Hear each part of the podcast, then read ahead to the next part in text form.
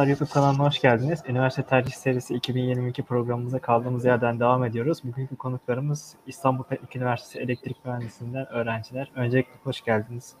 Nasılsınız? Merhaba, Merhaba. hoş bulduk. İyiyiz teşekkür ederiz. Sen ne yapıyorsun? Ben de iyiyim, teşekkür ederim. Ee, dilerseniz yavaştan sizi tanımayla başlayalım. Ee, biraz kendinizden bahsedebilir misiniz? Veli senden başlayalım istersen, sonra Murat, sonra Birce. Tabii. Ben Veli Törek Özen. Şu an elektrik mühendisliğinde 3. sınıf öğrencisiyim. İşte 3,5 diyebilirim hemen hemen. Ee, 2018 girişliyim. Bunun yanında elektrik mühendisliği kulübünde epey bir aktif görev aldım. Kısaca böyle söyleyebilirim. Ee, Benim ismim Murat. Ben de aynı şekilde 3. sınıfın ilk dönemini bitirmiş bulunmaktayım şu an. Ee, Ben de elektrik mühendisliği kulübünde bu sene aktif olarak rol aldığımı söyleyebilirim. Merhaba, Birce ben de. E, İTÜ Elektrik Mühendisliği 3. sınıfa geçtim. Bu sene kulüp başkanlığını yapacağım yine Elektrik Mühendisliği Kulübü'nün. Bu şekilde. Peki dilerseniz yavaştan tercih sohbetlerine başlayalım. İTÜ'yü tercih etmenizdeki temel neden neydi? Niçin İTÜ'yü tercih ettiniz diğer üniversiteler varken? Yani güzel bir sıralama yaptınız açıkçası. Niye, neden diğer üniversite tercih etmeniz aynı bölüm olarak? Ya şimdi bir kere benim sıralamam olarak en iyi tutturduğum yer burasıydı. Bunun yanında gelmeden önce de ben epey bir araştırdım aslında. Hani İTÜ Elektrik Mühendisliği'nde okuyan kişilerle de görüştüm. Genel olarak çok olumlu şeyler söylediler. Yani zaten İTÜ'nün belli bir adı ve ağırlığı var. Hem işte piyasada olsun, diğer üniversiteler arasında olsun, Türkiye'de ve yurt dışında. Benim tercih etmemdeki en temel sebep buydu. Yani hem bilinirliği hem de duyduğum olumlu referanslardan dolayı aslında ben İTÜ'yü tercih ettim diyebilirim.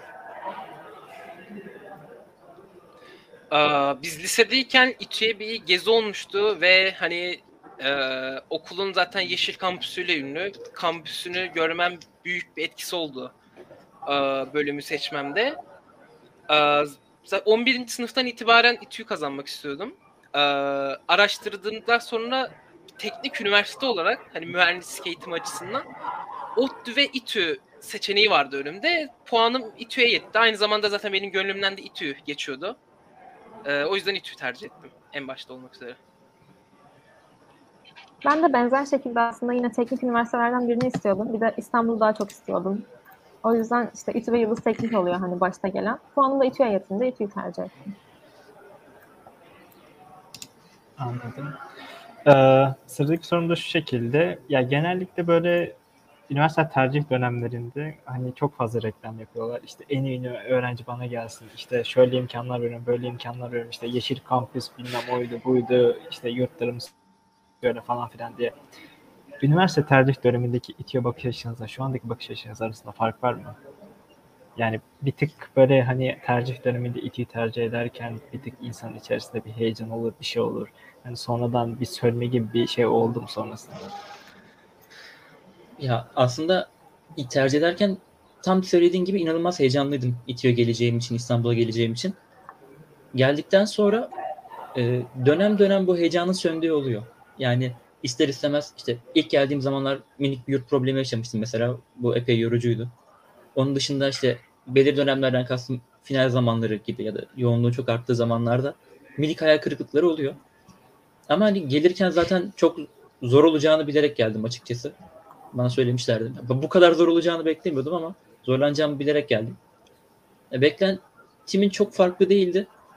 Ama o ilk baştaki o reklamlardan yani yurt imkanları vesaire gibi söylenen şeylerin aslında herkese sağlanamadığını da görmüş oldum. O reklamlarda bazen minik böyle e, şey ayarı kaçırabiliyorlar. Çok fazla yurt var evet ama hala her öğrenci yetecek kadar mesela yurt yok. Böyle söyleyebilirim. Yani açıkçası e, sınav senemde o kadar fazla sınava odaklanmıştım ki okulun hani e, reklamlarına o kadar çok bakmamıştım işte. Biz işte yurt imkanı sağlıyoruz vesaire o tarz şeylerine. E, okulu kazanmadan önce önümde bir hedef vardı ve İTÜ'yü kazandım. Hani çok da üstüne bir şey düşünmüyordum zaten. İTÜ'yü istiyordum. Ee, yurt konusunda aynı şeyi ben yaşamadım. Çünkü aile evinde kalıyorum şu an İstanbul'da. Yani buranın yerlisiyim e, doğduğumdan beri. O yönden bir sıkıntı olmadım ama e, açıkçası hani lisede ve ortaokulda okulum yakındı ve ilk defa eğitim için yol çekiyordum ve İstanbul'un kötü yanlarını görmeme sebep oldu. Bir, bir saat falan yol çekmek her gün aklımda değildi böyle hani hiç hayal etmiyordum böyle alışabileceğimi bile. Ee, onun dışında hani heyecanlıydım çok çünkü hani üniversite ilk defa hani böyle çok bambaşka bir tecrübe e, hayat için.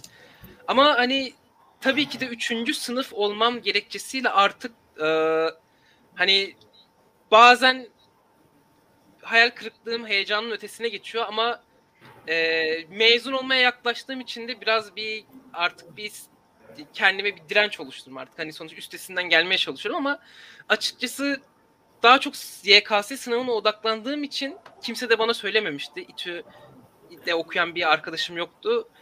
Üniversite sınavlarının vesaire bu kadar zor olacağını beklemiyordum açıkçası.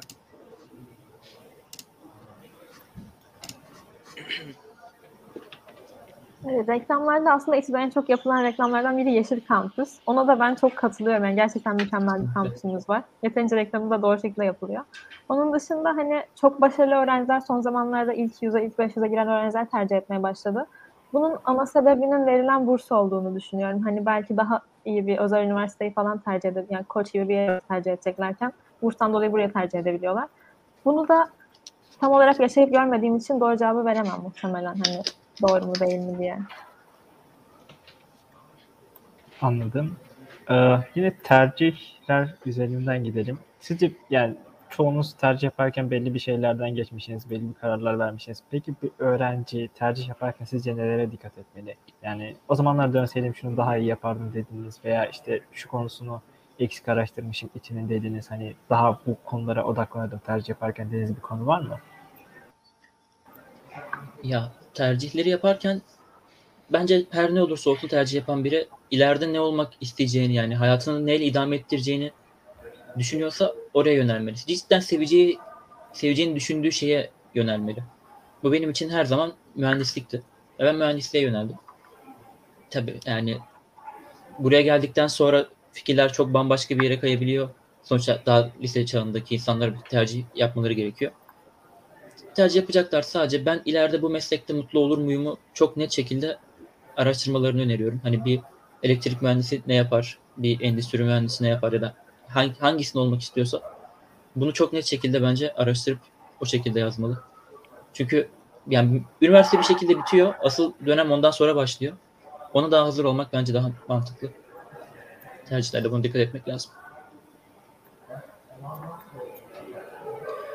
Ya e, açıkçası ya bu YKS'nin çok önde ön planda olması sebebiyle öğrenciler e, çok işte sınav odaklı oluyor ve sınav bittiğinde de puan neye yetiyorsa ona geliyor. Mesela bizim bölümde de var aynı şekilde. Bence e, 11. sınıfta özellikle full sınava hazırlanmak yerine gelecekte ne olmak isteyeceklerine dair bence bir e, sınava çalışıyormuş gibi onu çalışmaları lazım. Çünkü her ne kadar değiştirilebilen bir seçenek olsa da e, başladığınız üniversite ve hani seçtiğiniz ilk bölüm sizin şeyinize çok etkiliyor. Mesela hani başka bir şey kayacak olsanız bile kayabilecek bir, bir yatay geçiş yapabilecek olan bir bölüm olması lazım bence. Çünkü e, hani mesela benim arkadaşlarımda oldu. E, aslında mesela elektrik okumak istiyorlardı. Başka bir şey seçmişler ve bunu tercih döneminden sonra fark ediyorlar. Sonra okul başladıktan sonra bir şekilde geçmeyi deniyorlar elektriği ama geçemiyorlar. Çünkü bunu yapmak isteyen sayısı çok fazla ve çok yüksek bir akademik başarı istiyor ilk senede ve hani bunun önüne önceki senelerde araştırmanızda geçebilirsiniz. Böylece daha rahat bir tercih dönemi yaşayabilirsiniz bence. Mesela hani ben önceden araştırdığım için şanslıyım bu konuda. Hani karar verebildiğim için. Tercih tercihim dolayısıyla bir şey yaşamadım, pişmanlık yaşamadım. Ya ben de aynı fikirdeyim. Kesinlikle isten, istediğiniz bölümü tercih etmelisiniz bence. Hani benim şu an tıptan gelen bir 3-4 arkadaşım var mesela. Bir sene tıp okuyup sonra beğenmediği için geri gelen ve hani tıp tercih ederken de zaten mühendislik isteyip aileleri dolayısıyla tıp tercih eden insanlar bunlar. Sonrasında istedikleri yeri aslında bir şekilde buluyor herkes. Bulamayanlar da işte Murat'ın dediği gibi yatay geçişle falan uğraşıyor. O da biraz zor. Ama mesela tam olarak istediğiniz bölümü bulamasanız bile bir noktada işte teknik bir şey mi yapmak istiyorum, daha sosyal bir şey mi yapmak istiyorum konusuna karar verip ona göre buna benzer bir bölüm tercih etseniz ondan sonra mezun olduktan sonra bile ne yapacağınız değişebiliyor zaten. Mühendislik artık çok iç içe girmiş bölümlerden oluşmaya başladı. Bir şekilde istediğiniz yeri buluyorsunuz diye düşünüyorum ben ya. Başladıktan sonra bile oluyor yani. Ben Anladım. bir şey daha ekleyebilir miyim? Çok affedersin. Tabii. Ee, bence tercih yaparken de mümkün olduğunca e, büyük şehirlerdeki büyük üniversiteleri tercih etmeye çalışsınlar. Öyle ve böyle. Ee, yani hem dünyaya bakış açısı olarak pek çok şey daha farklı oluyor. Hem tanınırlığı çok daha fazla, sektörde bu insanların gücü çok daha fazla oluyor. Yani istediğim bölüm mü yoksa daha iyi bir, daha prestijli diyebileceğim bir üniversite mi sorusuna bence bir tık daha prestijliye yakın olmalarını tavsiye edebilirim. Ve büyük şehirlerde bulunmayı. Evet ben de katılıyorum bu arada büyük şehir muhabbetine. Yani büyük şehirde yaşamak, okumak, yalnız kalmak bayağı insanı geliştiriyor. Yani iki türlü de. Ee, peki şöyle bir soruya devam edeyim. Chatten de aslında benzer bir soru gelmiş. Ee, bilgisayar okumak isteyip de puan yetmeyen öğrenciler ve elektronik haberleşme okumak isteyip puan yetmeyen öğrenciler e, İTÜ Mühendisliğini yazmalı mı? Bilgisayar mühendisliği konusundan gidelim. Bilgisayar bilimleriyle ilgili bağı var mı bu bölümü? Yani çok fazla insan hani ben bilgisayar okumak istiyorum ama puanım yetmedi. Elektrik yazıyor ve sonrasında hayal kırıklığına uğruyor bir tık. Siz bu konuda ne düşünüyorsunuz? Ee, yani bizim bölümün bilgisayar ve yazılım üzerine ya iki tane dersi var. Ama hani bir bilgisayar öğrencisinin veya bir yazılım öğrencisinin gördüğünün yanında hiçbir şey. Eğer ben bilgisayar okumak istiyorum ama puanım tutmuyor o yüzden İTÜ elektrik yazayım gibi bir düşünce varsa yazmasınlar. Direkt söyleyebilirim. Hani buradan yazılıma yönelmek çok zor. Yazılımla uğraşan bir tane mezun tanıyorum ben öyle söyleyeyim. Bunun yanında bir şansları daha var. O da bilgisayar bölümüne geçiş yapmak. Ama bu da işte az önce söylediğimiz gibi ciddi ortalama gerektiriyor. Çok ciddi çaba gerektiriyor. Sonuçta herkes bilgisayara geçmek istediği için belki ilk dönemki tüm derslerden AA vermek gerekiyor gibi durumlar var. Yani onun yerine elektrik yazmak kesinlikle saçma. Ama ben şansımı deneyip elektrikten yatağa geçişte bilgisayara gitmek istiyorum diyorsa denenebilir. Çok tavsiye etmem ama. Gerçekten hiç kolay bir şey değil. Ya açıkçası bilgisayar okumak isteyen birisi özellikle elektrik bölümünü hani seçmemeli. Çünkü Veli'nin de dediği gibi hani illa ben bilgisayara geçeyim falan o yatay geçiş olayı çok zor. Hani çok inanılmaz bir yüksek disiplin istiyor. YKS sınavına çalışır gibi ders çalışmanız gerekiyor ilk sene içinde. Ee, aynı zamanda e, Meli e, şey Veli gibi aynı mezunu ben de tanıyorum. Yazılıma yöneldi. Eğer istiyorsanız yazılıma yönelebilirsiniz ama bu ne demek oluyor? Elektrikteki dersleri verip aynı zamanda paralel şekilde yazılım yeteneklerinizi de geliştirmeniz gerekiyor. Zaten yazılım üzerine çalışmak, yani bu anlamda çalışmak için hani diplomanıza çok bakmıyorlar. Genelde sizin personal skills'ine daha çok dikkat ediyor o şirketler. Hani mesela önünüze proje koyuyorlar. Bunu da mesela yapabilir misin? Çözüm üretebilir misin? Bu tarz şeylere hani diplomadan çok. Ama hani e, aynı şekilde o da hani çok yüksek hani bir disiplin istiyor. Ben yapamazdım açıkçası. İkisine de odaklanamazdım. Hani şu an elektriğe odaklı şekilde çalışıyorum ve hani e, aynı şekilde yazılıma vakit ayırmaya çalışıyorum ama onun üzerine kariyer yapacak kadar çalışamam herhalde büyük ihtimalle. Ben aynı şeyleri tekrar etmeyeyim. Sadece farklı olarak şuna ekleyeyim. Bence İTÜ'de bulunmak ve aynı zamanda yazılım çalışmak istiyorsanız kurtarıcı bir bölüm var matematik mühendisliği. Elektrikten çok daha mantıklı eğer bu, bu puanlarda sıralama yaptıysanız. Matematik okuyarak da zaten onları da yani, araştırırsanız hani bulursunuz nasıl şeyler yaptıklarını. Çok daha rahat yazılım çalışabileceğiniz bir bölüm yani. Evet. Bu da başka bir okulda, Yıldız Teknik'te falan da, da işte Marmara gibi okullarda da bilgisayar okunabilir. Çünkü ben bilgisayar mühendisliği çalışırken hani sadece yazılım çalışacağınız için buna da ekstra da zaman ayırırsınız. Okulun katkılarını da öğrenirsiniz. de bulunmasanız da olur yani bunun için. Yani evet. Matematik mühendisi daha mantıklı bilgisayar bilimleri okumak isteyen birisi için. Bir de şöyle bir soru gelmiş chatten. Abi işletmeye geçmek isteyen çok var mı sorar mısınız? Bilgisayar ya zaten. ya sanki böyle şeyler hani belli olmuyor gibi. Yani arz talep. Bilmiyorum ne düşünüyorsunuz bu konuda? Aa, benim bir fikrim yok işletmeye ne kadar talep var. Hani açıkçası kendim ben yatay geçiş denemedim. Onu bilen birisine sormak lazım. Aslında bizim bölümün puanı zaten işletme mühendisliğine yetiyor. Başından da tercih yapmamış oluyoruz. Sonrasında da geçiş yapmıyoruz. Geçmek isteyen herkes zaten geçebiliyor. Evet. İstememişiz, geçmemişiz demek ki. Ama e, endüstri mühendisliği falan düşünebiliyorlar. Ya zaten benzer bölümler ama çoğumuzun aklında oluyor aslında neden işletmeye geçmiyorum diye de bir türlü bunu yapmıyoruz. Yani ben pek görmedim bunu yapan nedenini bilmiyorum. Ben de daha önce düşünüyordum aslında işletme mühendisliğini falan. Ama sonrasında burayı daha çok sevdim. Ben de. Yani teknik şeylerle uğraşmayı daha çok sevdim. İşletme biraz daha soyut gelmeye başladı bana. Zorluk açısından bakınca bizim bölümdeki bu dersler, bizim bölümün teknik alanları gerçekten daha zor yani. Belki Ya, çekilmez onun yanında. Sınavlardan, derslerden yılınca o geliyor. Hani ulan endüstriye ya da işletmeye mi geçsem? Hani O, o, o, arada konuya geliyor. geleceğim bana. birazdan. O konuya geleceğim biraz isterseniz. Şu anda pas geçelim. Tamamdır. Ee, şöyle diyeyim mesela arkadaş demiş işletme gelmeyecek büyük ihtimal elektrik yazacağım demiş. Sizce elektrik yazacak birisi %30 İngilizce mi yazmalı, %100 İngilizce mi yazmalı? Çünkü yani ben de elektrik mühendisliği okuyorum. Hani %100 okuma o kadar çok acısını çekiyorum ki. Siz bu konuda siz söyleyin sonra ben söyleyeceğim. Ben konuşmak istiyorum. Ben de %100 okuyorum e, elektrik mühendisliğini. Kesinlikle %30 yazın. Yani eğer %100 ve %30 tutuyorsa kesinlikle %30 yazın. Sistem şöyle işliyor. %30 okuyanlar, %30 elektrik mühendisliği okuyanlar hem dersleri İngilizce hem Türkçe alabiliyorlar. Yani bir tercih hakları oluyor. Eğer %100 okuyorsanız böyle bir hakkınız yok. Dersi İngilizce almak zorundasınız. İşte burada bazı dönemlerde hoca seçememe gibi durumlar oluşabiliyor. Ya da bazı dersler sadece Türkçe açılabiliyor. Bunlar çok ciddi problemlere sebep oluyor. Kendim yaşadığım için bunu söyleyebilirim. Kesinlikle %30 yazın. Yani sanırım eskiden Erasmus için falan %100'ün çeşitli katkıları oluyormuş ama artık yok. Kesinlikle %30 yazın. Çok netim bu konuda.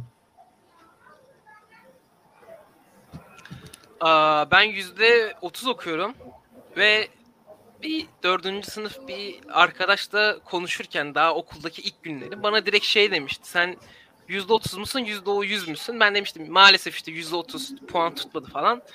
Bir anda işte e, ismi Bahadır'dı şey oldu böyle.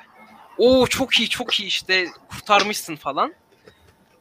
Yüzde 30 bir şaka bir yana yüzde 30 seçmenizin avantajı hoca seçebiliyorsunuz.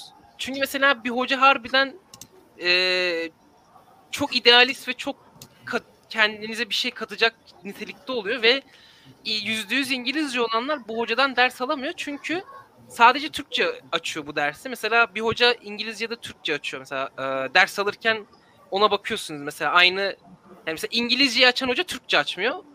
O, o tarz. O yüzden seçme hakkı en büyük e, katkılarından biri yüzde otuzun ve daha ben hiçbir şekilde ya ben lisede çok duyuyordum işte işte yüzde yüz İngilizce olmazsa olmaz işte yüzde otuz işte Türkçe bölüm çok kötü falan.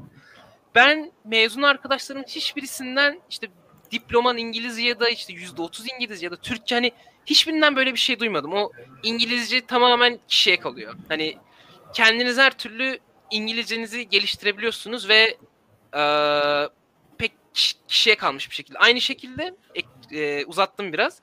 %100 İngilizce olup da İngilizcenizi mükemmel yapmıyor %100 İngilizce bölüm okumanız. Bence. Ben şunu ekleyeyim yine bunlar dışında. Bizim %30 bölümümüz vardı zaten yıllardır. %100 İngilizce bölümümüz 2017 ve 2018'de açıldı. İkisinden birine 18'de. Ben de açıldım. 18'de. Ve demek ki şu an ilk mezunlarını bu sene verecek. Yani zaten sektörde şu an herkes %30 okuyor. Ve insanlar hani %100 okuduktan sonra mezun olduğunda öne çıkacaklarını düşünüyorlar bunu yazarken. Ama şu an öyle bir rekabet bile yokken bunun hiçbir geçerli kaynağı yok yani. Diplomada yazmasının da herhangi bir önemi yok şu an. Çünkü ne yurt dışında ne yurt diplomaya bakmıyor %30, %100 yazıyor mu diye. Ya evet ben de katılıyorum. Hele hele bu ders seçme muhabbeti, hoca seçme muhabbeti yani belki senelerinizi kaybettirebiliyor size. Çok dikkatli olmak lazım bu konuda. Yani %30'u direkt basın. Yani %100'den uzak. Aynen öyle. Ee, şöyle bir soru gelmiş. Aslı soracaktım ama chatten gelmiş cevaplayalım hemen. Erdem diye bir izleyicimizden. Elektrik mühendisinin diğer üniversitedeki elektrik elektronik mühendisi bölümlerinden eksiği ve fazlası nedir? Ee, şöyle söyleyebilirim. Biz direkt olarak elektrik mühendisliği olduğumuz için genelde daha yüksek gerilim kısmıyla uğraşıyoruz. Yani elektronik dediğimiz şey bizim bu işte cep telefonlarında gördüğümüz şeyken elektrik daha fazla bu işin işte elektrik üretimi veya daha yüksek e, gerilimlerde olan çalışmasını içeriyor. Yani biz daha çok motor yapıyoruz veya işte güç elektroniği dediğimiz bu gerilim seviyesinin ayarlanması gibi daha teknik konularla uğraşıyoruz. Elektronikte daha farklı olarak işte biraz daha gerek yazılıma yakın gerekse daha düşük gerilimlerle uğraşılıyor. Elektrik mühendisliği seçerseniz gerçekten her şeyini öğreniyorsunuz İTÜ'de. Yani e zaten eskiden yüksek mühendis olarak mezun ediyormuş okul. Şu an mühendis olarak mezun ediyor ama elektrikle alakalı her şeyini öğreniyorsunuz. Yani bir motor yapmayı da öğreniyorsunuz. Elektriğin barajda nasıl üretildiğini de öğreniyorsunuz. Barajdan bir yere iletiminin nasıl olduğunu da öğreniyorsunuz. Tümünü her şekilde öğreniyorsunuz. Elektrik elektronik mezunlarından farklı olarak elektroniği biz çok daha az görüyoruz. Giriş düzeyinde alıp bırakıyoruz. Benim gözümde eksiği ve fazlası bu. Daha spesifik bir alanda çok fazla şey öğreniyoruz. Ama kalan kısım çok törpülenmiş kalıyor. Bir de Ee, çok ben buna bir şey ekleyebilirim. Sizi Ben tamamlayayım. Pardon. Ee, Pardon. bazı laboratuvarlar, işte özellikle yüksek gerilim laboratuvar mesela her yerde yok. Benim amacım yüksek gerilim diyorsanız İTÜ'ye gelmek zorundasınız Türkiye'de. Öyle söyleyeyim. Bu konuda spesifikleşmiş bir durumda var. Ee, şöyle diyeyim benim iki tane yakın arkadaşım var. Başka bir üniversite elektrik elektronik okuyor. Elektrik elektrik elektronik okuyan arkadaşlarım zaten 3. sınıfta falan zaten bizim gördüğümüz derslerin benzerini görüyor. Ee, ama mezun olurken elektronik ya da elektriğin bir tanesine ayrıca dal yapmaları gerekiyor ve bunun kayıtta mesela elektronik ya da elektrik mühendisi olarak geçiyorsunuz. Yani elektrik elektronik mühendisi olup iki dalda da istediğiniz gibi çalışamıyorsunuz. Zaten ikisi de ayrıntıya girdiğinizde yani çok küçük ayrıntıları, küçük bilgileri olabiliyor ve bu yüzden zaten ikini, ikisinde de uzmanlaşmanız uzun sürüyor. Ee, birisi Vel'in dediği gibi telefon ve küçük cihazlardaki elektrik e, şeyden e, de elektrik mühendisi zaten mesela bir yabancı birisiyle konuşursanız elektrik engineering dersiniz ne dediğinizi anlamaz. Bu elektrik mühendisi power engineering diye geçiyor İngilizce'de. Ee, bu da biz daha çok biz zaten e, elektrik enerjisinin nasıl taşınıp nasıl e, işlendiğini falan görüyoruz derslerde. Hani çok yüksek gerilimlerle uğraşıyoruz biz. Üçüncü ve dördüncü sınıftaki derslerde. Yani farkı öyle oluyor bizim elektrik görüp elektrik elektronikte farkı. Onlar ikisini de görüyor ama az az görüyor.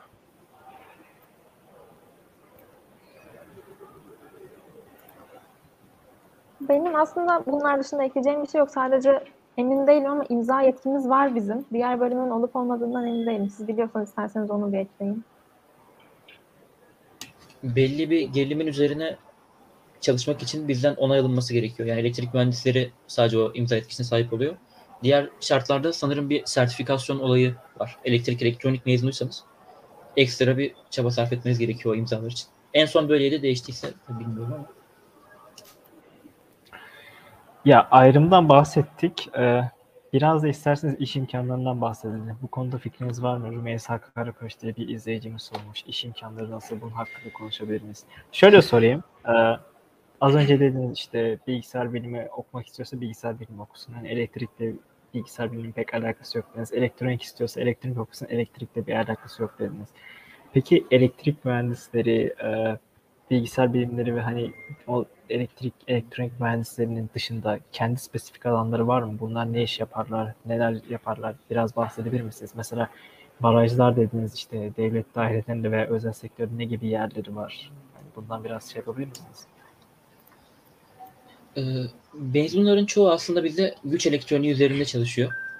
Güç elektroniği de e, birini görmesi, yani dersi almadan açıklanması epey zor bir şey aslında. Nerede çalıştığımızı şöyle açıklayayım. Elektriğin olduğu hemen hemen her yerde bir elektrik mühendisi oluyor. Yani hiç adını duymadığınız bir e, teknoloji firması da olabilir. Bunun yanında çok meşhur bu işte Siemens olabilir, Bosch olabilir ya da Ford'da elektrik makineleri, elektrik motorları üzerine çalışıyor olabilirsiniz. Gerçekten çok fazla alanda çalışma imkanı var. Sadece bu çok göz önünde bulunmuyor. Yani bir yerlerde hep bir elektrik mühendisi çalışıyor ama onun çalıştığından genelde insanların haberi olmuyor. böyle söyleyebilirim. Güç elektroniği dediğimiz şey de zaten genel olarak bu gerilim değerlerinin ayarlanması ve bunun işte kontrolü, düzgün şekilde yürütülmesinin sağlanması vesaire üzerinden dönüyor. Aydınlatma alanında çalışılabiliyor. Dediğim gibi motorlar yapılabiliyor. Pek çok kişi kontrol alanında çalışılıyor. Ya da devlet dairelerinden çok haberim yok açıkçası ama muhakkak orada da çalışıyordur. Yani barajlarda çalışan muhakkak elektrik mühendisleri vardır. Benim söyleyebileceklerim bunlar. İş imkanı çok ama çok e, sektörün içine girmeden fark edilmiyor diyebilirim. Yani açıkçası iş imkanı konusunda e, ya 21. yüzyıldan itibaren bütün mühendislik dalları bir ürün çıkarırken beraber çalışıyor ve hani e, bu genelde mesela mesela diyelim bir nasıl diyeyim?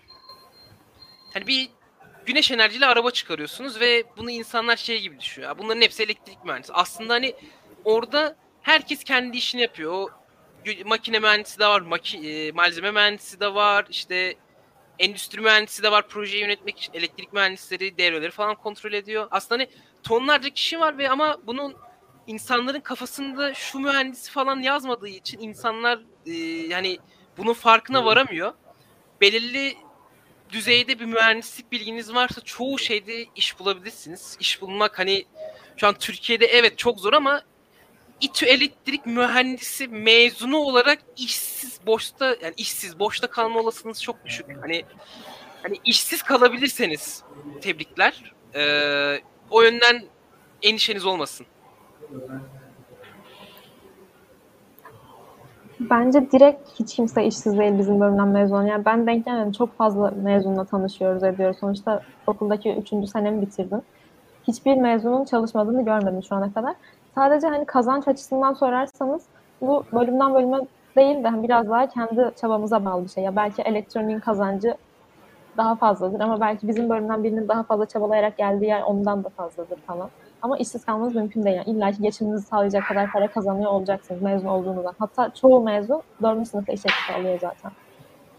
Ya para konusu genelde şey oluyor. e, hani kişiye bağlı kalıyor. Kendinize ne kadar şey kattınız. Bir de o zaten tecrübenize göre de değişiyor. Direkt mesela özellikle diliniz varsa Avrupa'da bile iş bulabilirsiniz eğer seçici değilseniz. Bu sadece kişiye kalmış bir şekilde. Ve bir de katılıyorum. Hani o kadar mezunla tanıştım.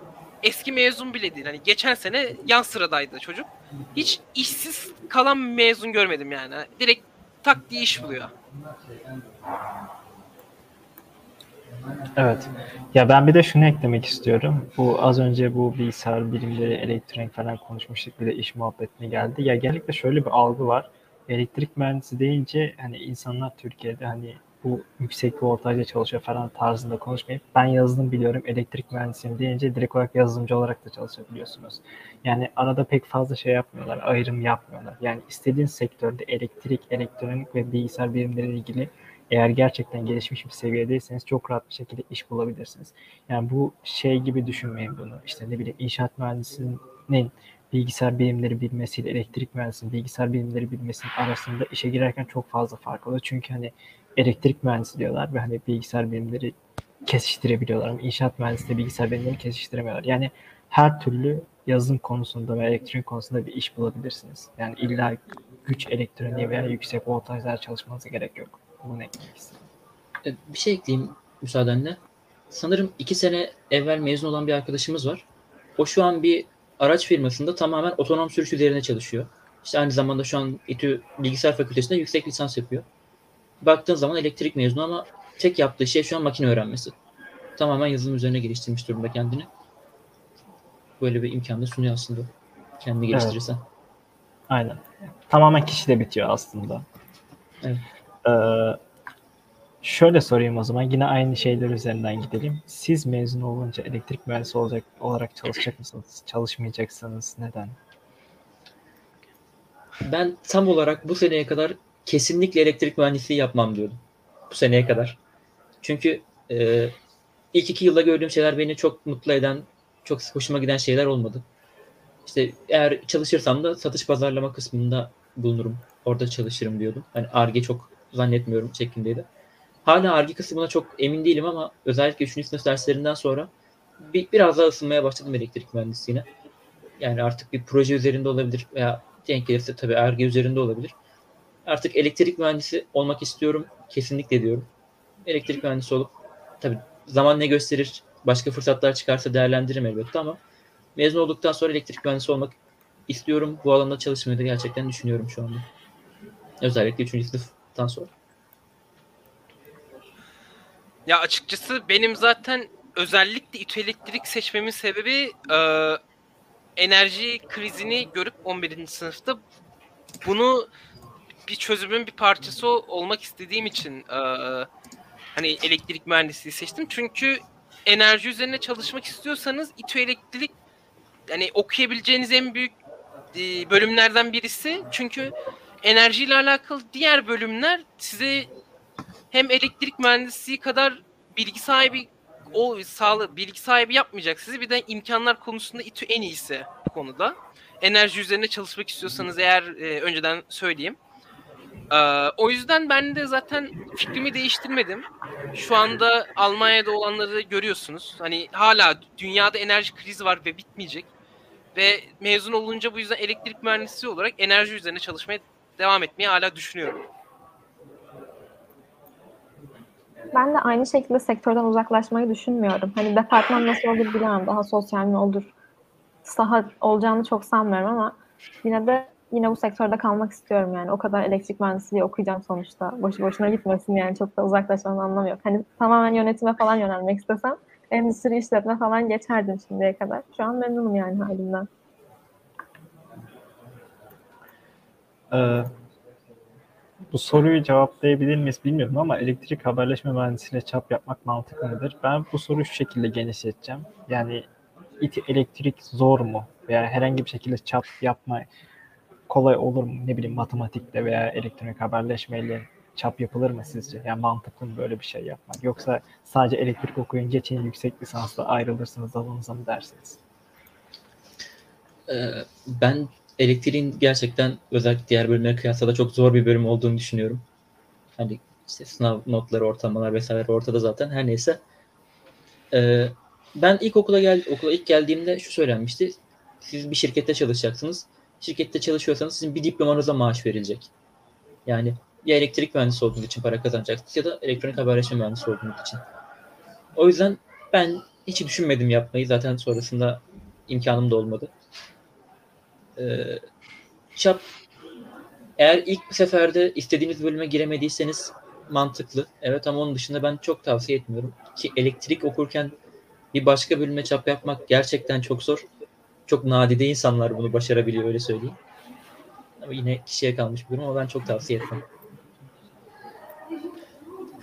Ya elektronik ve haberleşme ile elektriğin kaç ortak dersi olup ekstradan onun için çap yapmak için elektronikten kaç tane ders almamız gerektiğini bilmiyorum.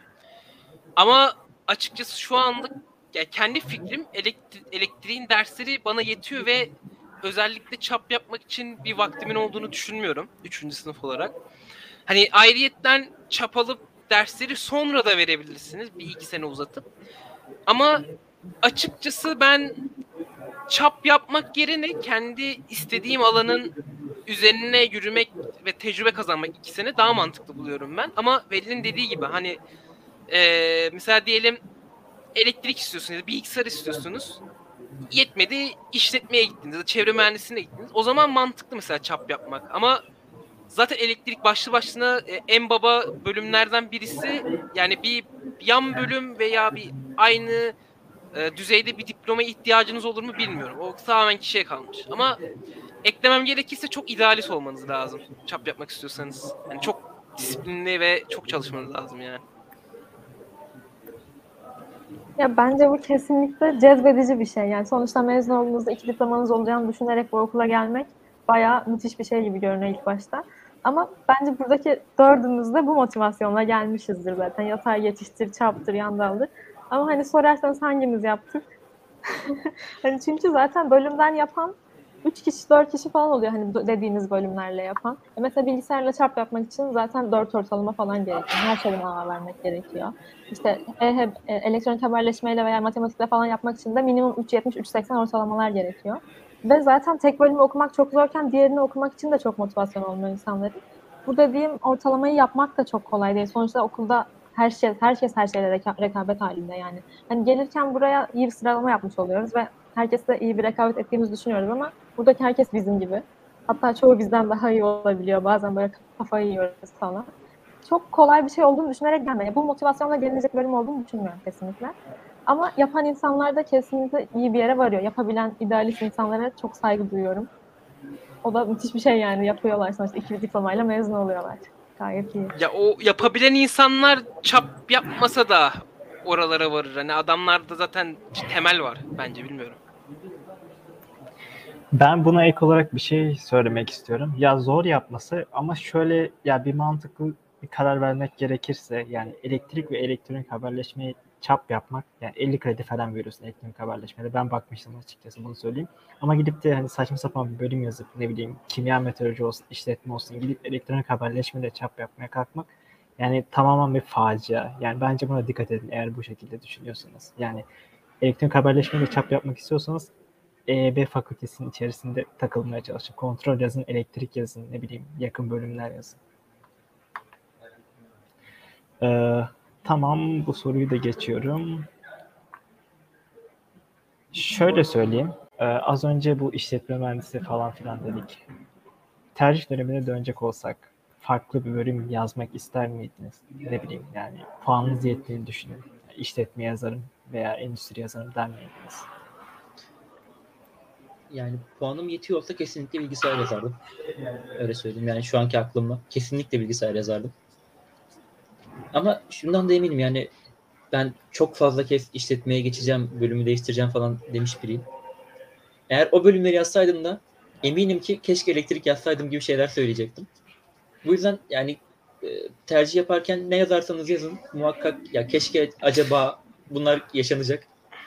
Dediğim gibi eğer bilgisayar yazabiliyor olsaydım evet bilgisayar yazardım ama bunun dışında elektrik yani İTÜ'deki herhangi yani İTÜ'deki pek çok bölüm okumak isterdim açıkçası öyle söyleyebilirim.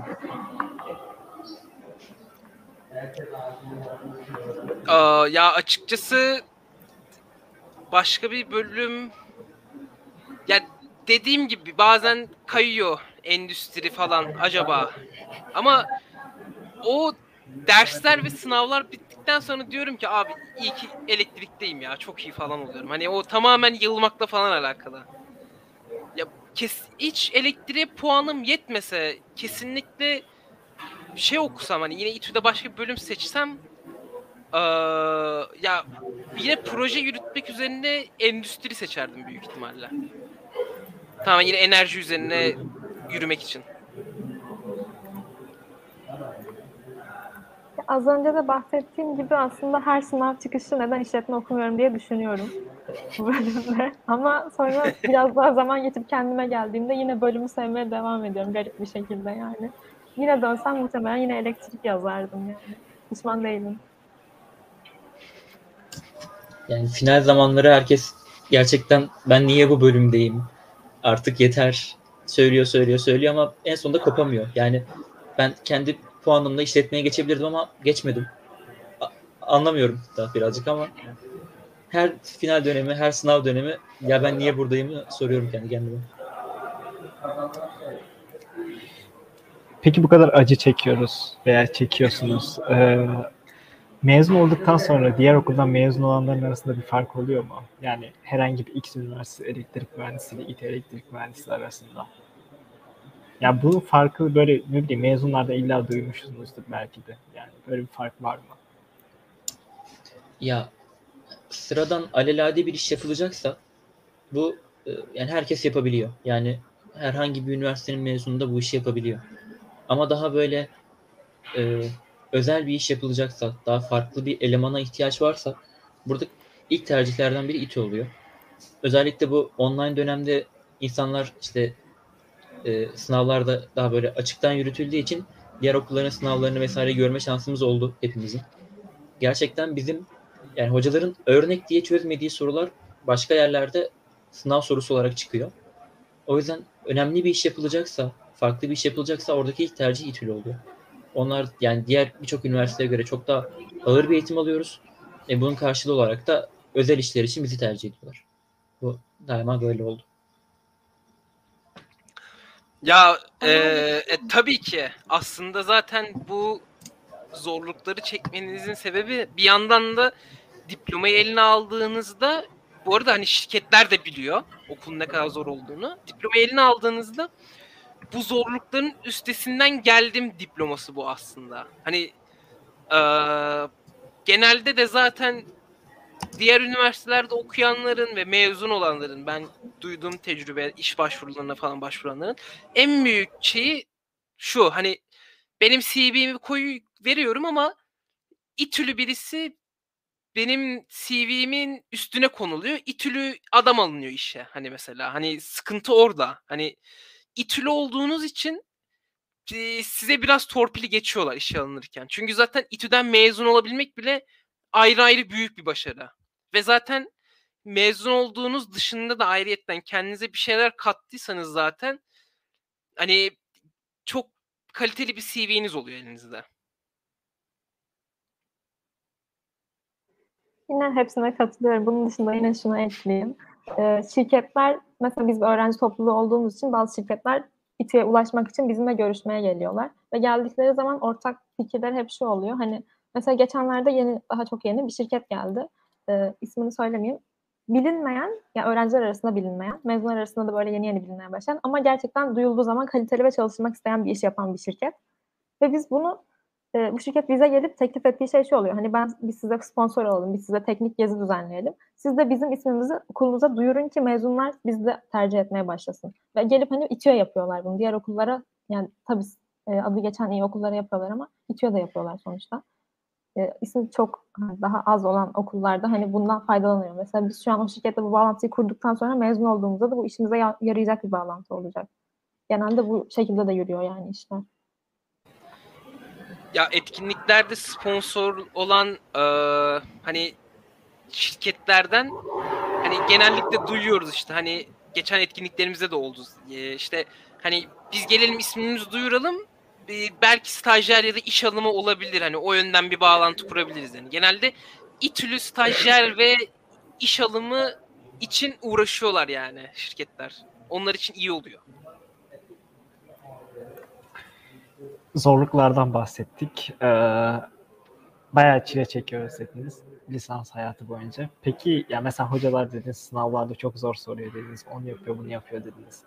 Biraz kuyruğunuza basmış gibi olacağım ama zor sordukları yani zor soran hocalar gerçekten iyi ders anlatabiliyor mu? Akademik kadroyu ne kadar iyi seviyede görüyorsunuz? Ne bileyim de bir derse çalışırken herhangi bir A dersine çalışırken gerçekten onu hocadan öğrenebiliyor musunuz yoksa hani dışarıdan kaynak kullanmak zorunda kaldığınız oluyor mu? Ya bu dersten derse, hocadan hocaya inanılmaz değişen şeyler. Bazı derslerde gerçekten yani hoca bir şeyler anlatıyor sadece konu başlıklarını görüyorsunuz. Evet hoca bize bunları öğretmiş diyorsunuz ve daha sonra YouTube'da bir yabancı kaynaktan bunu izleyip öğrenip ya da işte kaynak kitaptan bunu öğrenip o şekilde ders hazırlanıyorsunuz. O şekilde sınavlara giriyorsunuz.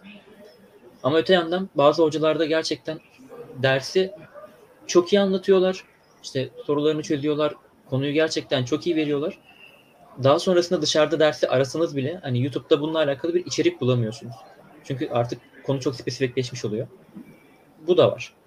Bu biraz hocaya biraz dersle alakalı ama e, hangi ders olursa olsun ders zamanı dışında da inanılmaz emek gerektiriyor. Yani ben derse gideyim, dersi dinleyeyim tamam böyle bir şey mümkün değil. Çoğu hocamız işte aynı zamanda pek çok şeyde de çalışıyor. Yani sonuçta kendi projeleri de var. Dersi anlatıyorlar ve çıkıyorlar.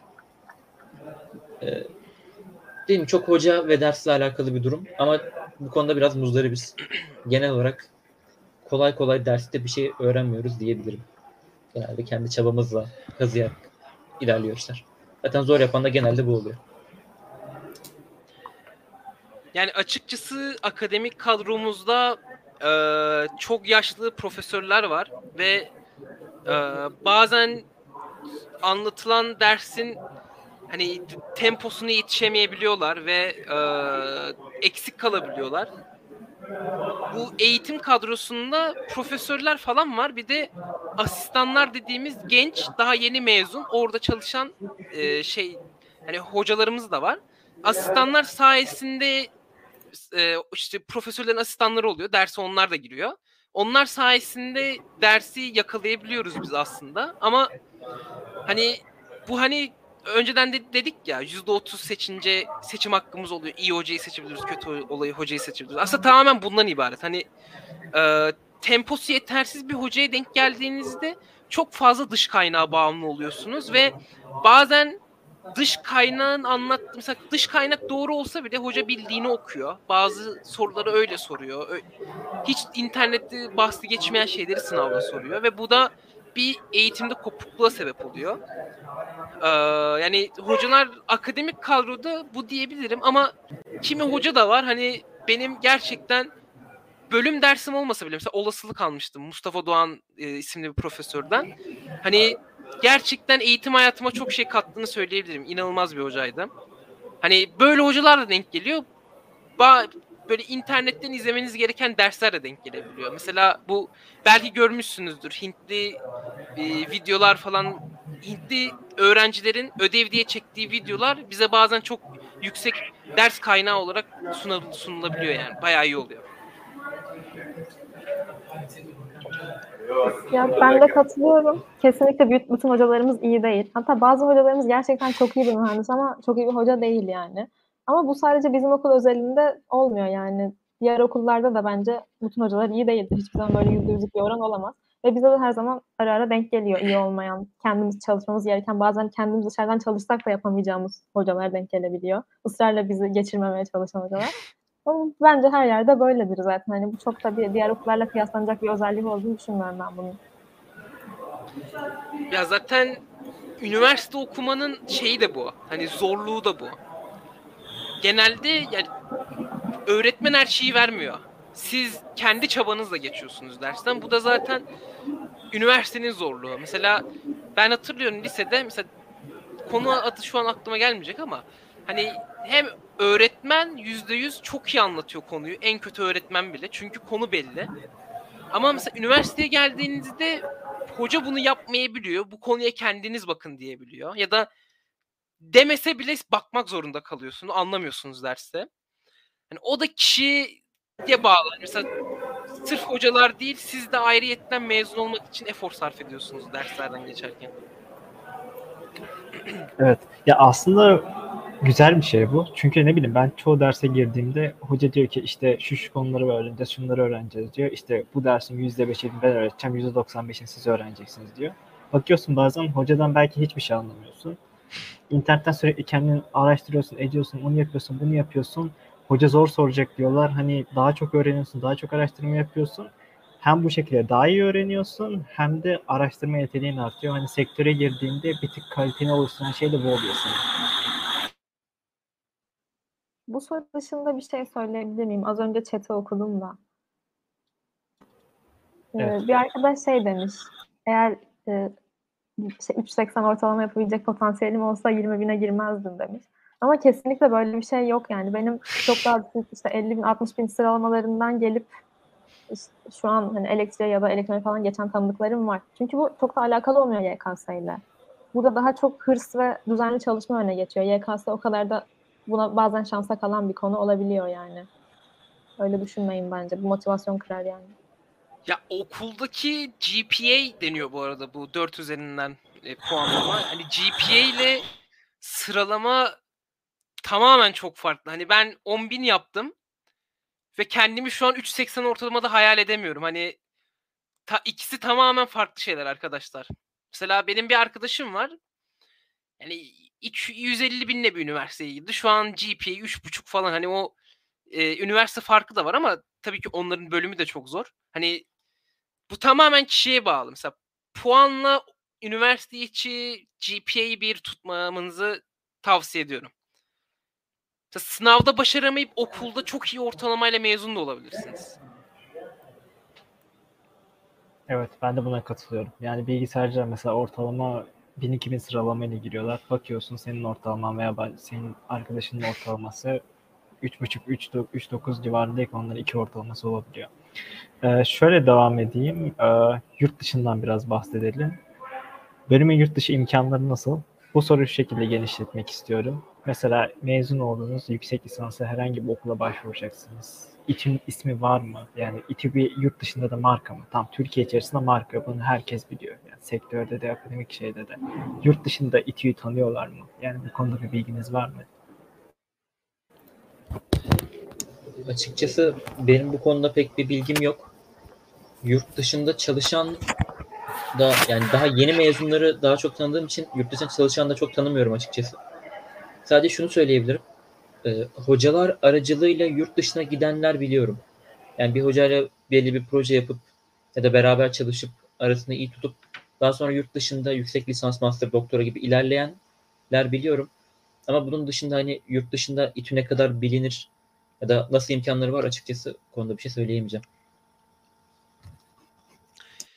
Ya okulun ismi İstanbul Technical University olduğu için yabancılar duymasa bile daha önceden yani bu arada hani İstanbul çok popüler bir şehir olduğu için genelde yabancılar İstanbul'la Ankara'yı karıştırıyor başkenti. Hani başkent düzeyinde bir şehrin teknik üniversitesi olduğu için ön bir fikre sahip oluyorlar. Hani bu yüksek statüde bir üniversite ama daha önce duyanı pek duymadım. Aynı zamanda mesela size bir Belçika'daki bir şey teknik üniversitesi desem siz de büyük ihtimalle duymazsınız. Bu aynı düzeyde denilebilir. Hani duymamaları çok normal.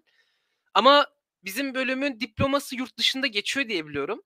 Ve hani e, işveren statüsünde olan yurt dışındaki insanlar zaten üniversiteyi biliyorlardır. Çünkü hani çoğunlukta e, nasıl diyeyim hani başvurulardan İstanbul Teknik Üniversitesi'nin ismini görmüşlerdir diye düşünüyorum. Hani ama böyle bir Boğaziçi kadar tanınıyor diyemem.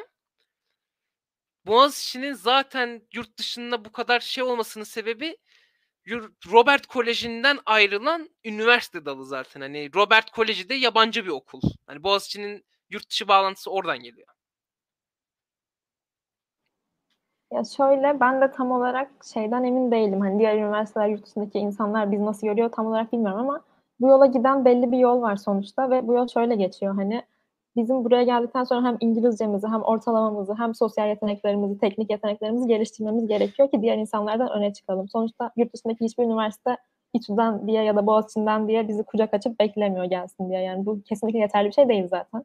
Ya da bilinmeyen bir üniversitede olup tüm yeteneklerinizi geliştirdikten sonra da İTÜ'nün çok da önüne geçebilirsiniz bence. Yurt dışı için düşünülüyorsa. Çünkü hani İngilizce ortalama ve yetenekler öne çıkan şeyler bence burada. Ya ben bunu ek olarak bir şey sormak istiyorum. Yani İTÜ'nün genel olarak akademik kadrosuna baktığınızda hani şey hocalar diye ya İTÜ'den mezun olmuş, dışında yüksek lisans yapmış, doktorasını yapmış, sonrasında geri dönmüş. Yani diğer üniversitelere baktığınızda genellikle şu şekilde oluyor. İşte bilmem ne üniversitesinden mezun olmuş, işte Türkiye içerisinde bilmem ne üniversitesinde yüksek lisans yapmış, doktor lisans yapmış, sonra geri dönmüş, öğretim görevlisi olmuş. Yani burada şu şekilde bir avantaj ortaya çıkıyor. Hoca genellikle yurt dışında doktorasını yaptığı için yurt dışında bağlantılar oluyor. Sen akademik bir kariyer düşünüyorsan eğer hoca da seni referans gösterebilirse yurt dışına çıkma imkanı daha kolay oluyor diğer üniversitelere göre. Yani böyle bir şey söyleyebilirim ben. Bilmiyorum ne kadar katılıyorsunuz. Ee, sıradaki sorum da şu şekilde. Ya akademik şey dedik. Ee, genellikle üniversitelerde yani mesela bilgisayar bilişim fakültesinin bir sürü laboratuvarı var. İşte elektronik haberleşmecilerinde laboratuvarı var. Hocalar genellikle böyle öğrenciler başvuruyor. İşte yüksek lisanstaki öğrenciler çalışma imkanı buluyorlar. İşte akademik bir paper'da ismin geçmesini sağlıyorlar. İTÜ'de lisans düzeyinde öğrenciler akademik araştırma yapabiliyor mu? Yani laboratuvarlarda çalışma imkanı var. Mesela Veli dedi işte yüksek gerilim laboratuvarı var dedi. İşte ne bileyim aydınlatma laboratuvarı var dedi. Bu laboratuvarlarda öğrenciler çalışabiliyor mu? Ee, bildiğim kadarıyla çalışabiliyorlar. Hatta lisans düzeyinde bu paperlara onlar da katılabiliyorlar. Ee, laboratuvar konusunda şöyle bir durum daha var. Biz işte mezun olmak için staj yapmamız gerekiyor. Laboratuvarda staj yapabiliyoruz mesela. Yani elbette belli şartları vardı tam emin değilim ama laboratuvarlarda stajlar yapılabiliyor. Bunun dışında akademik çalışma yapan e, yani lisans öğrencileriyle akademik çalışma yapan çok hocamız olmuyor. Ama bulunabiliyor tabii ki bunlar. Onlarla beraber çalışma da yürütebiliyorlar. Bitirme projeleri için laboratuvarlar bildiğim kadarıyla çok rahat şekilde kullanılabiliyor. Yani genel olarak laboratuvar kullanımları zaten derslerde laboratuvarlarda çok sık kullanıyoruz. e, bunun işte kendi çalışmalarımız için laboratuvar kullanılacaksa ya bir hocayla beraber oluyor bu ya da işte staj üzerinden dönüyor. Öyle söyleyebilirim. Ya açıkçası laboratuvar derslerimin dışında laboratuvarlara pek gitmedim. Ama e, laboratuvarda çalışmak istiyorsanız tabii ki çalışabiliyorsunuz hocalarınızla beraber falan. Hani e, ben yapmadım ama yapan tanıdıklarım var.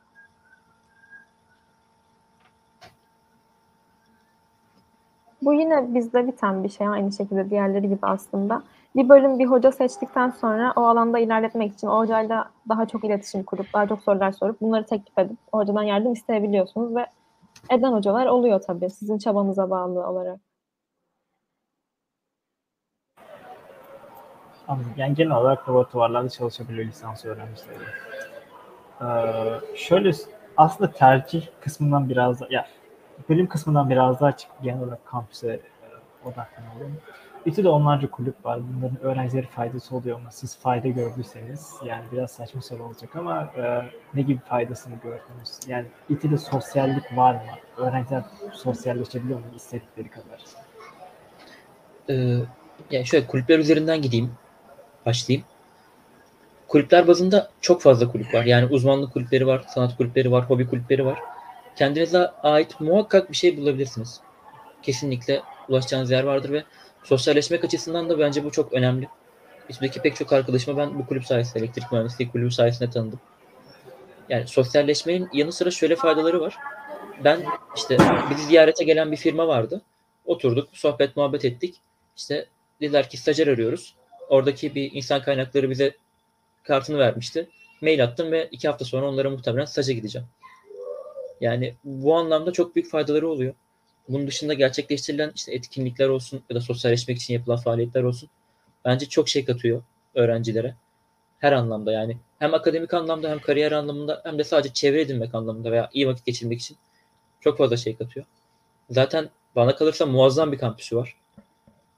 Eskisi kadar iyi değil. Pek çok kafesi, mekanı kapandı ama hala elle tutulur düzeyde vakit geçirebiliyorsunuz. Bu anlamda İTÜ'nün ben herhangi bir eksiği olduğunu düşünmüyorum. Hatta zamanla da umarım daha iyi yerlere gelir. Aa, İTÜ'de ben sınıf kültüründen ziyade hani sınıfta çoğu kişiyle tanışamıyorsunuz özellikle havuz derslerinde. Bu yönden sosyal hayatınızın çoğu kulüpler etrafında döneceğini düşünüyorum. Bana öyle oldu. Birkaç sosyal kulüp dışında elektrik mühendisliği kulübüne de gelmiştim ilk sene ve arkadaş çevremin hatırı sayılır bir kısmı elektrik mühendisliği kulübünden oluştu e, üniversitede. Ve bu yüzden yani kesinlikle size de tavsiyem üniversitede sosyalleşmek istiyorsanız kesinlikle ilginizi çeken kulüplere başvurun. Benim aklıma gelen hani tek bakışta ilgimi çeken 10-15 tane kulüp vardı ve hani yanlış değilsem 90 tane falan kulüp var okulda. Belki daha fazla da olabilir. Okulun ilk haftalarında kulüpler şenliği diye bir etkinliğimiz oluyor. Bütün kulüpler bir stand açıyor. İstediğinize gidip konuşabiliyorsunuz. Hani belki e, kazanıp gelinler olursa bizi bile görebilir orada bu sene. Hani kendi istediğiniz şekilde bir kulüp seçip orada insanlarla tanışmanız daha sağlıklı olacaktır. Sınıfta insanlarla tanışmaya çalışmak yerine. Çünkü hani özellikle havuz derslerinde biraz absürt kaçabiliyor. En azından benim gördüğüm insanlar dersine olup zaten önceden kulüpler dolayısıyla tanıştığı arkadaşlarıyla dışarı çıkıyorlar. Ee, onun dışında sosyal anlamda velinin üstüne ekleyeceğim. Hani ee, ya bayağı bir kafe kapandı ve o yüzden kafe çeşitliliği azaldı. Bu yüzden çok fazla yoğunluk olabiliyor yoğun saatlerde. Ama onun dışında sosyallik konusunda bir eksiği yok. Tek sıkıntısı ilk iki seneden sonra bölüm yol dolayısıyla yani ağırlığı çöküyor bölümün ve o yüzden sosyal anlamda eksikliğini çekebiliyorsunuz. Çünkü mesela arkadaşlarınız dışarı çıkıyor. Sizin yarın projeniz var mesela. Hani o, o konuda eksiklik çekebiliyorsunuz o kadar. Hepsine katılıyorum yine aynı şekilde. Dediği gibi kulüpler şenliği oluyor okulun başında ve çok fazla kulüp var. Aklınıza yeni bir kulüp açmak gelirse bu konu, yeni bir kulüp konusu bulamıyorsunuz. O derece kulüp var. Ve bunların yeteri kadarı da aktif zaten. Aktif etkinlikler yapan kulüpler. Sosyalleşmek için de illa gidip bir kulübün yönetim kuruluna falan girmeye gerek yok. Sadece etkinliklerine giderek insanlara tanışarak da sosyalleşebiliyorsunuz zaten. İlla böyle çok fazla zaman ayırmaya da gerek olmayabiliyor sosyalleşmek için. Öyle. Sosyal olarak yeterince kulüp var yani. Zaten uzmanlık alanında da her bölümün kendi topluluğu var. Onlar bölümler dışında da yine uzmanlık kulüpleri var. Gayet yeterli yani sosyalleşmek için.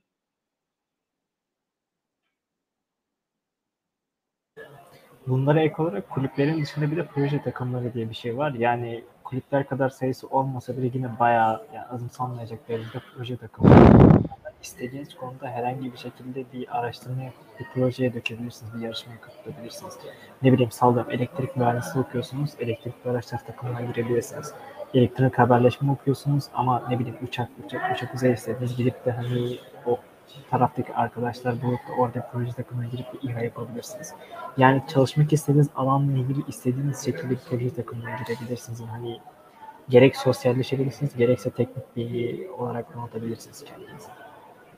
Demek istediğim. Ee, Bir sıradaki şey ekleyeceğim. Ee, Google'a İTÜ'deki kulüpler yazıp bütün kulüpleri görebilirsiniz. Ekstra yine İTÜ Proje Takımları Birliği yazıp tüm proje takımlarını görebilirsiniz. Tek tek burada sayamayız ama siz hepsini okursunuz zaten baktığınızda. Evet. Ee, sıradaki soru da şu şekilde. E, yurt imkanları ve ulaşım hakkında bilgi alabilir miyim demiş Rümeysa Karagümrük. Ee, yurtlar her öğrenciye yetecek kadar çok değil. Okulun kampüsün içerisinde epey bir yurt var. İşte bir kısmı kız yurdu, bir kısmı erkek yurdu. Ee, ama dediğim gibi herkese yetmiyor. İşte nasıl söyleyeyim? Ya belli bir oranda veremem şimdi dürüst olmak gerekirse. Bunun dışında İstanbul'daki ev fiyatları ve özel yurt fiyatları gerçekten yüksek. Bu yani aşikar. Bunlarda kalmak yerine KYK tercih ediliyor genelde. Okula çok yakın bir e, erkek KYK yurdu olduğunu biliyorum. Kız yurtları hakkında bir fikrim yok ama genel olarak öğrencilerin büyük kısmı ya okulun kendi yurdunda kalıyor ya da KYK yurtlarında kalmayı tercih ediyorlar. Okul yurdunda kaldığınız zaman zaten ulaşım konusunda hiçbir sıkıntınız olmuyor. Ya yürüyerek ya da basit bir ringe binerek hemen işte kampüste istediğiniz yere gidebiliyorsunuz. Onun dışında çok da ekleyebileceğim bir şey yok. Ama hani herkese yetecek kadar yurt şu an İTÜ'de bulunmuyor. Ee, İstanbul'da ailemin yanında kaldığım için maalesef bu konuda pek bir fikrim yok. Ben de İTÜ yurtlarında kalıyorum. Yani e, Belin dediği gibi yeteri kadar yurt yok. İşte İTÜ yurtları ilk tercih oluyor genelde. Sonrasında KYK'lar tercih ediliyor. Bir tık daha uzak KYK kız yurtları ama okulumuz direkt İstanbul'un en işlek metro hattında bir durağı olduğu için çok da zor bir ulaşım bulunmuyor yani. Bir de zaten İstanbul'a geldikten sonra şuna alışıyorsunuz. Bir yere bir saatte gidebiliyorsanız bu yer yakındır. Yani bir saatin üstüne çıktıktan sonra uzaklamaya başlıyorsunuz oraya. Ve genelde de kalabileceğiniz yurtlar bir saatten fazla uzaklıkta değil. O yüzden genel olarak rahat ulaşımı olan bir yer. Sadece hani bunlar bulunmadıktan sonra eve çıkmanız gerektiğinde şu an onu ben de bilemiyorum. Gelecek sene gerçekten eve nasıl çıkılır bilmiyorum. Şöyle bir şey ekleyeyim okula ulaşım konusunda. Okula ait bir metro istasyonu var. Yani metroya bindiğiniz zaman İTÜ Ayaza şeklinde bir ibare var ve metrodan çıktığınız anda okulun ana kapısında oluyorsunuz. Bu yüzden okula ulaşım aslında inanılmaz pratik ve o metro hattı sizi Taksim'e götürüyor mesela. Çok kolay bir şekilde gitmek istediğiniz pek çok yerde zaten oradan gidiyorsunuz. O anlamda çok pratik bir yerde. İstanbul şartlarında pratik bir yerde diyelim.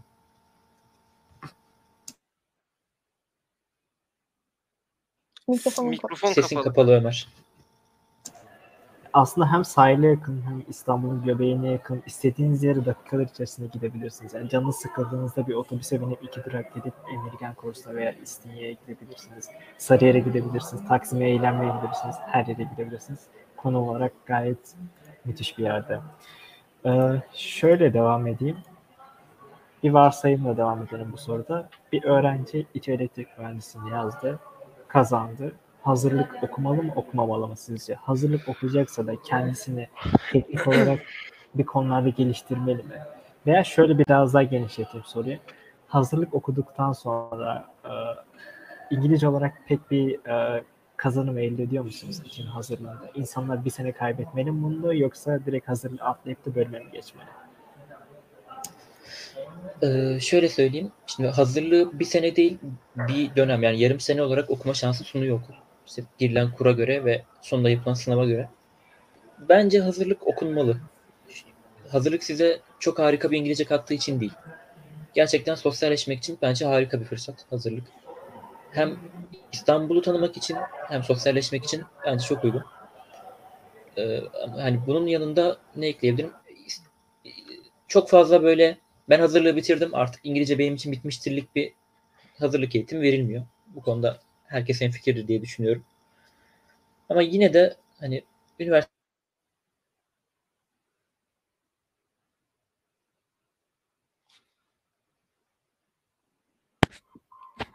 Veli mi gitti? Evet. Veli? ben düştüm galiba bir. Duyabiliyor Aynen. musunuz? Geliyor Bizimlesin, şu devam an. edebilirsin Ha. istersen. Nerede kaldım? Ben yayın gitti ve geldi bende de. O yüzden bilemiyorum şu an.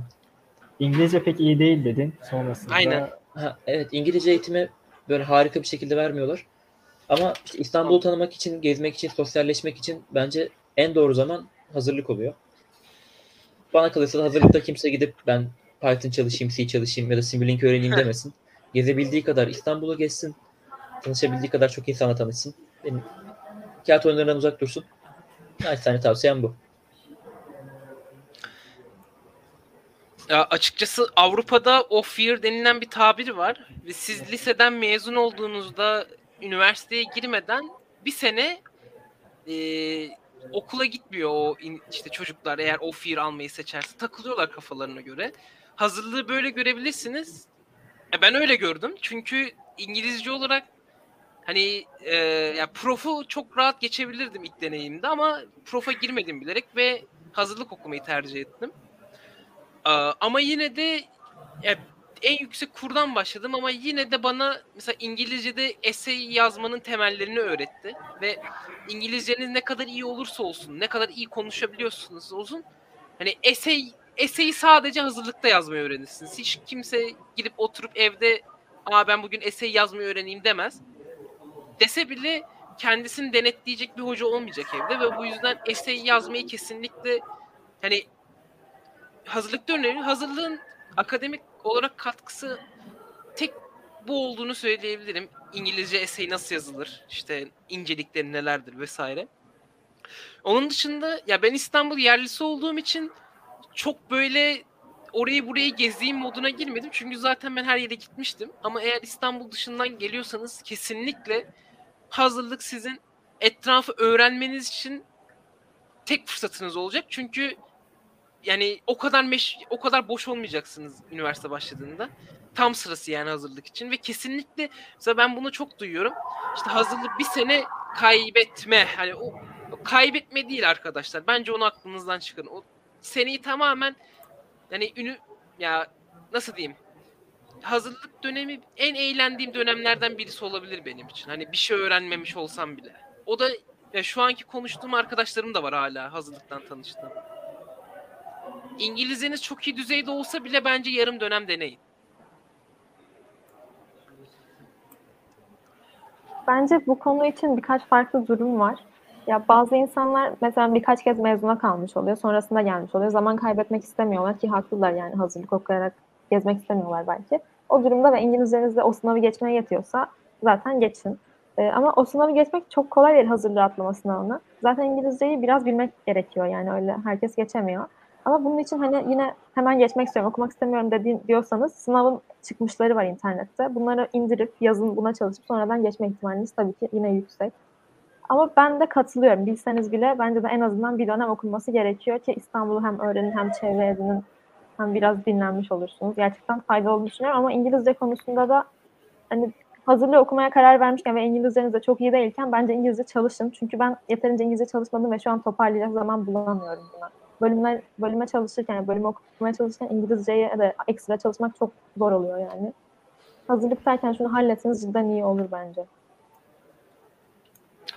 Ya hazırlığın bir de şöyle bir avantajı var. Ya bazen şey oluyor böyle bazıları direkt üniversiteye geliyor hazırlığı atlamıyorlar. Direkt bölüme başlıyorlar. Hiçbir arkadaşlık olmuyor şey olmuyor. Ama hazırlık okuyanlara bakıyorsun. Hazırlıkta tanışmışlar. Bambaşka bölümlerde arkadaşları var. sosyallik anlamında herhangi bir sorun çekmiyorlar. Bir de şöyle bir şey var. Hani hazırlık sesi cidden bir hani Murat'ın dediği gibi off year. istediğinizi yapabilirsiniz. İsterseniz gezebilirsiniz. isterseniz bir sene içerisinde herhangi bir şekilde hobi edinebilir kendinize veya teknik bir şeyler öğrenebilirsiniz. Programlama dili öğrenebilirsiniz. Çünkü hani böyle şeyler okullar başlayınca birinci sınıfta hele hele ikinci ve üçüncü sınıfın sonrasında yani muhteşem derecede imkansız oluyor. Yani hazırlık senesi cidden insanın bir kendini tanıması ve hani ne yapmak istediğini karar verme senesi de olabilir açıkçası. Bu şekilde e, Veli sen sanırım şey demiştin şakayla karışık şekilde tiyatrodan uzak durmanız gerekiyor tarzında bir şey demişsin. Yok tiyatro değil. E, kağıt, Kağıt oyunları, oyunu kart oyunları. Ha, kağıt Tiyatro oyunları. değil. Batak falan. Evet, bence uzak durun. He. Okey. Ee, peki genel olarak herhangi bir tavsiyeniz var mı? İTÜ'ye gelecek bir öğrenci için. Yoksa yayını yavaştan kapatmak istiyorum. Bayağı da uzattık sorular da bu şekilde. Bizi bulun. İTÜ elektrik yazacaksanız mutlaka bizi bulun. Tavsiye. Kesinlikle. Kesinlikle. Ter, tercih döneminde sorularınızı İTÜ EMK sayfasına iletebilirsiniz. Alt tarafa ekledim Instagram sayfasında. Hatta Ben şöyle bir şey şey- oluyor. Evet evet. Sen devam et lütfen ben en son söyleyeyim. Ya kazandıysanız Kulüpler Şenliği'nde büyük ihtimalle da standını bulabilirsiniz. Bu arkadaşlarla da ben- benle de tanışabilirsiniz orada. Ya e, şimdi İTÜ elektriği yazacaksanız özellikle herkesin bence şunu bilerek gelmesi gerekiyor. Burası kolay bir yer değil. Yani ben gideceğim orada sürekli eğleneceğim ve iyi bir şekilde mezun olacağım diye düşünüyorsanız ben üniversite hayatını sadece e, biraz okuyarak geçireyim diye bir niyetiniz varsa İTÜ elektrik kesinlikle sizin için bir yer değil. Bunu bilerek gelin. Daha sonrasında evet zor oluyor ama bunun mükafatında çok olduğunu çok kez gördüm. Dediğim gibi zor bir yer ama geldikten sonra da memnun kalacağınızı düşünüyorum. Gelmeden önce yine merak ettiğiniz bir şey varsa kulüp hesabına rahatlıkla sorabilirsiniz ya da bizi bulabilirsiniz. Söyleyeceklerim bu kadar. Ben küçük bir şey eklemek istiyorum. Hani bazı liseden mezun olmuş öğrenciler bunu çok kaçırıyor. Lise gibi düşünüyorlar. İşte ha, 4 senede bitireyim, hemen mezun olayım, işe başlayayım falan. Arkadaşlar üniversite öğrencisi ya benim kanımca en azından bir kere oluyorsunuz. Ve bence bu üniversite öğrencisi olacağınız vakti tadını çıkarın. Çünkü üniversite bittiği anda öğrenci statüsünden çıkacaksınız. Artık öğrenci olmayacaksınız. Ve bunu bilerek üniversitenizi okuyun. Tadını çıkarın.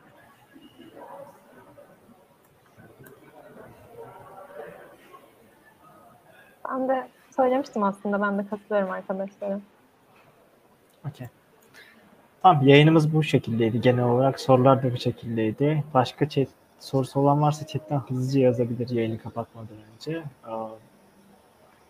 Üniversite tercih serisinin bugünkü bölümünün sonuna geldik. Yarın Boğaziçi Bilgisayar Mühendisliği var. Ondan sonraki gün Koç Üniversitesi Bilgisayar Mühendisliği Marmara İşletme diye devam ediyor. Yayınlarımızı kaçırmayı unutmayın. Dediğimiz gibi tekrardan elektrik mühendisliği ve içiyle ilgili sorularınızı alt taraftaki Instagram hesabından sorabilirsiniz. Görüşmek üzere. Sizlere de çok teşekkür ederim cevaplarınız için. Kendinize çok iyi bakın. Görüşmek üzere.